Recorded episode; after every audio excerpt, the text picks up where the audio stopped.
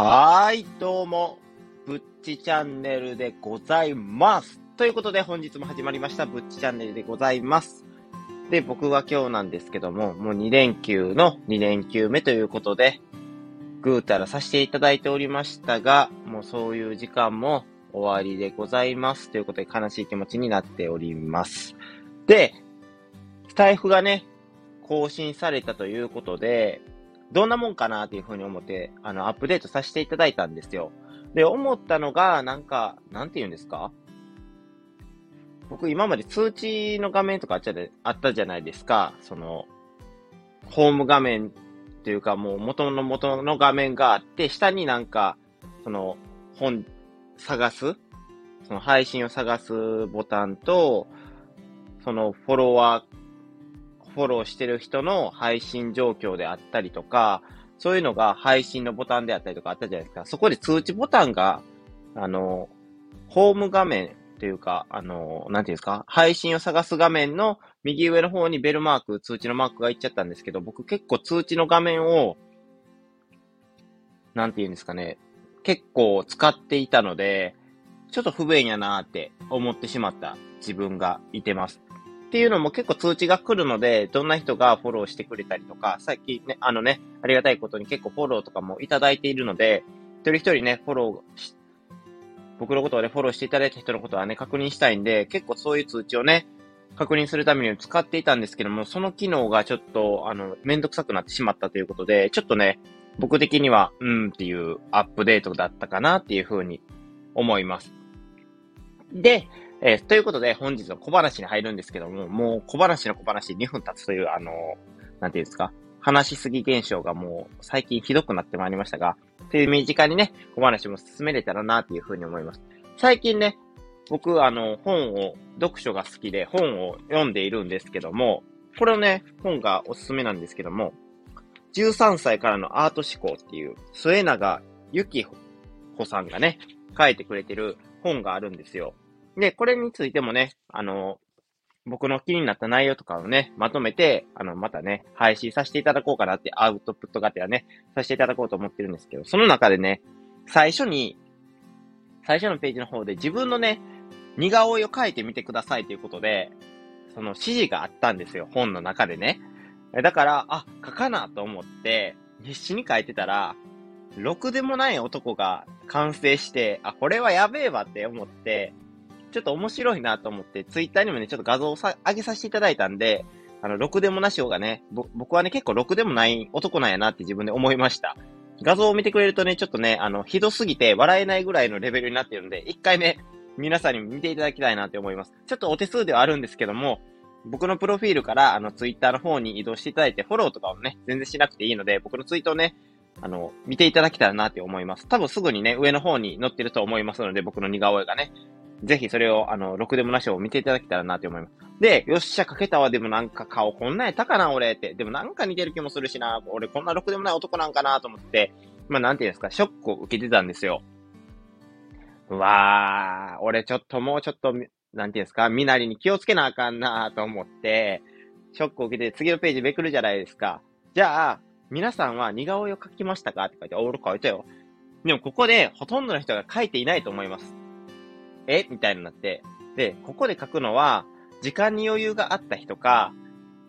超真面目な人だけでしょうって書いて、俺そんな超真面目ちゃうわと思って、僕真面目って言われるのがなんか嫌いなんですよ。なんかお堅い人間というか、肩にはまったことしかできない人みたいなイメージを持たれそうで、僕は真面目な人ってあんまり思われたくないんですよ。どちらかというとチャランポランな仕事をやってるのかやってないのかわからんぐらいの適当な感じの人に思われたいんですけど、それを言われて、ああ、俺もう根が真面目なんかなと思って、いちいち指示に従ってもたやん、クソったれって思ったっていう話なんですけども、ここでもね、僕のね、内なる真面目さが出てきてしまったということで、非常に悲しい気持ちになっております。多分ね、少ないんじゃないですかね。真面目って言われてあまり嬉しくないタイプの人です。僕は。はい。ということで、本日の小話は以上になるんですけども、今回のね、本題をね、ちょっとあの、題を見ていただいてもわかると思うんですけど、非常にね、興味深いね、記事の方がね、ニュースピックさんが出てまして、朝型人間とね、夜型人間の遺伝子があるっていうことで、それにね、応じて、その、動いたらいいんちゃうかっていう記事がね、出てきてたんですけど、え、そうなんやと思って、僕はね、もう基本、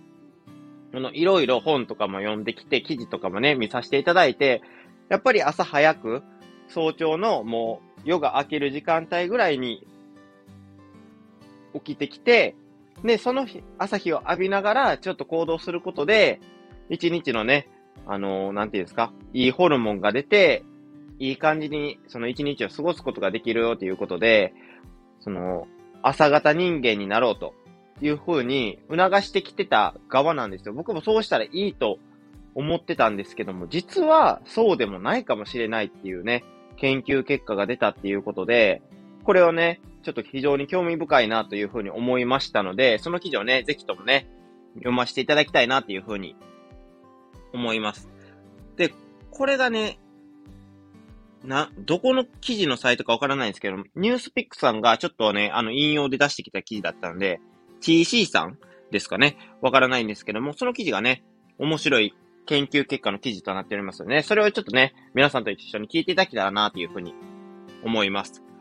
じゃあ読んでいきますね。朝型人間も夜型人間も平日の活動量に差がなく、社会的要因が影響しているという社会、世界初の研究ということで、どういうことやっていう話なんですけども、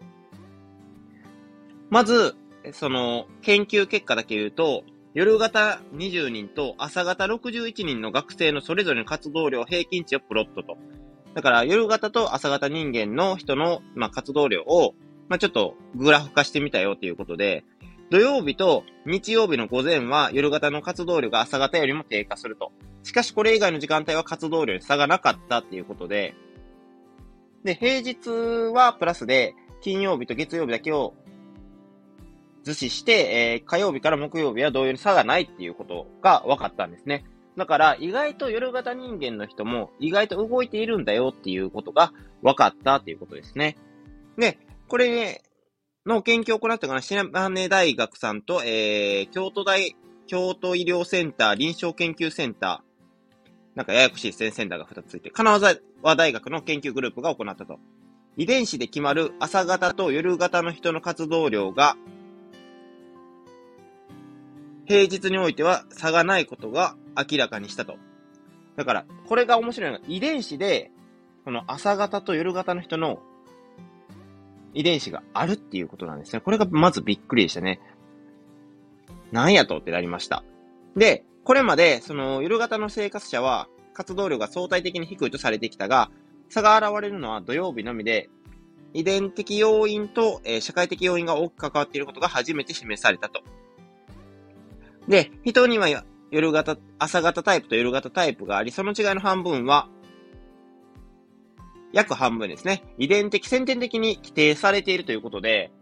面白いですよね。だからもう朝型なのか夜型なのかっていうのは、基本的に遺伝子からも決められているんだよって。あとの50%は社会的要因とか、僕みたいなね、看護師の人とかが、まあ夜勤が多くて、その夜型人間になっちゃうっていうこともあるとは言うてるんですけども、それ以外でも約半分はもう先天的なもんなんだよっていうふうに言ってます。あなるほどなと思って、僕もね、朝の生活をしっかりやってたんですけども、なんだかんだね、徐々に徐々に夜型になってくるんですよ。これはね、元々の遺伝的なものなのか、その、看護師で夜勤とかが多いから夜型になってるのかちょっと謎なんですけども、そういうことがあるっていうのがね、分かったっていうことで、すごいですよね。で、その規定遺伝子が2017年のノーベル医学生理学賞の対象となった時計遺伝子であり、その個人差である時計遺伝子が多型であることが分か、知られていると。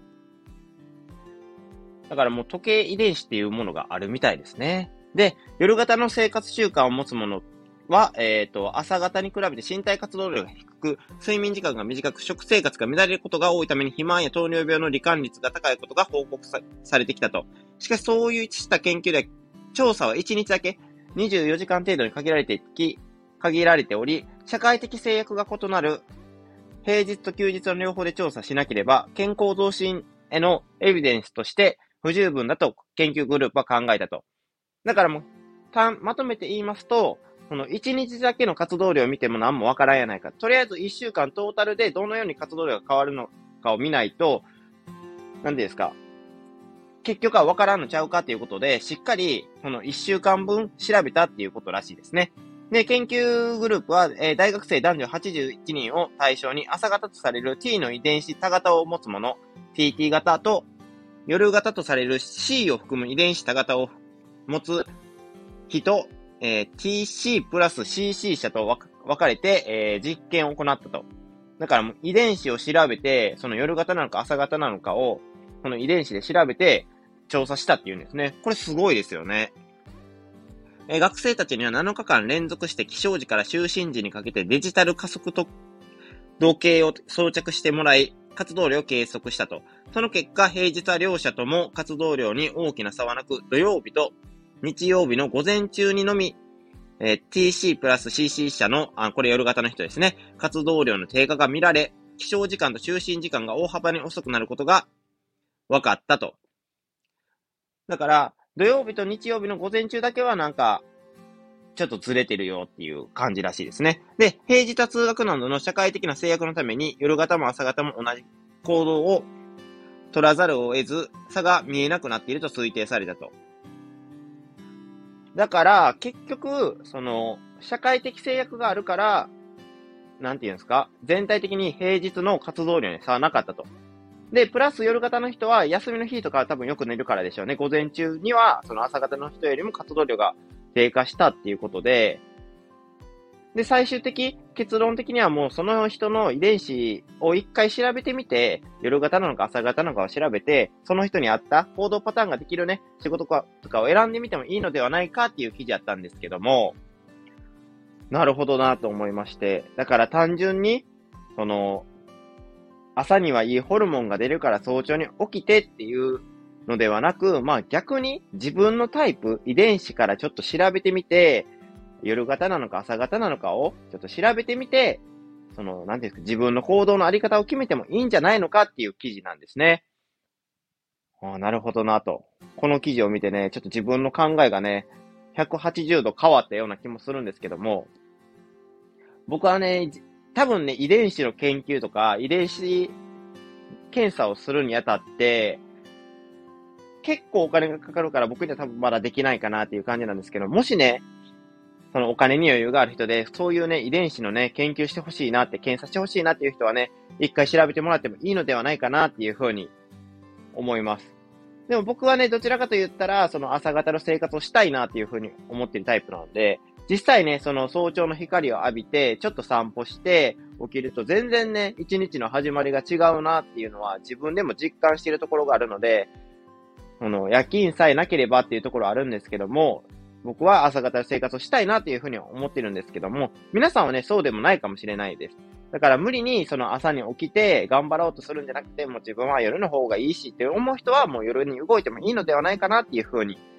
思いました。ということでね、皆さんこの記事を聞いてね、どう思いましたか？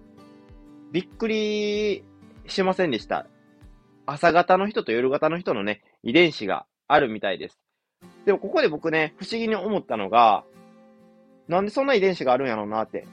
昔のね、その縄文時代とか電気のない時代の夜型の遺伝子を持ってる人ってめっちゃしんどかったんちゃうかなって思ったりもするんですよ。だって夜動けないじゃないですか。基本ね。もう明かりもないし、火だけなんで、だから昔の人のその夜型の遺伝子を持ってる人ってほんまに宝の持ち腐れやったんやろうなと思って。今ではね、夜勤とかの仕事があるので、そういうのはね、あの、いろいろ夜に動ける仕事を選べばいいだけの話なのでいいと思うんですけども、昔の人ってすごいなって思います。それを聞いて。ということで、今回皆さん、朝型の人とね、夜型の人の遺伝子があって、平日はね、社会的制約とかもあって、活動量とかには特に差はないんだよっていうことで、差があるのは結局休日の期間だけだよっていうね、お話をさせていただきました。皆さんこれを聞いてね、どう思いましたか？僕はもうね、今先ほど言ったようなことを思ったんですけども、これはね、びっくりするなっていう感じです。でもね、しかもこれ多分4、5年前の研究結果で分かったやつなので、まだね、知らない人も多いのではないでしょうか。これを、このね、配信を機にね、知っていただけて自分の行動をね、見直していただけたらなっていうふうに思います。ということでね、今回のこの記事に、というか、この配信についてね、いいねと思ってもらえた方は、いいねと、そして、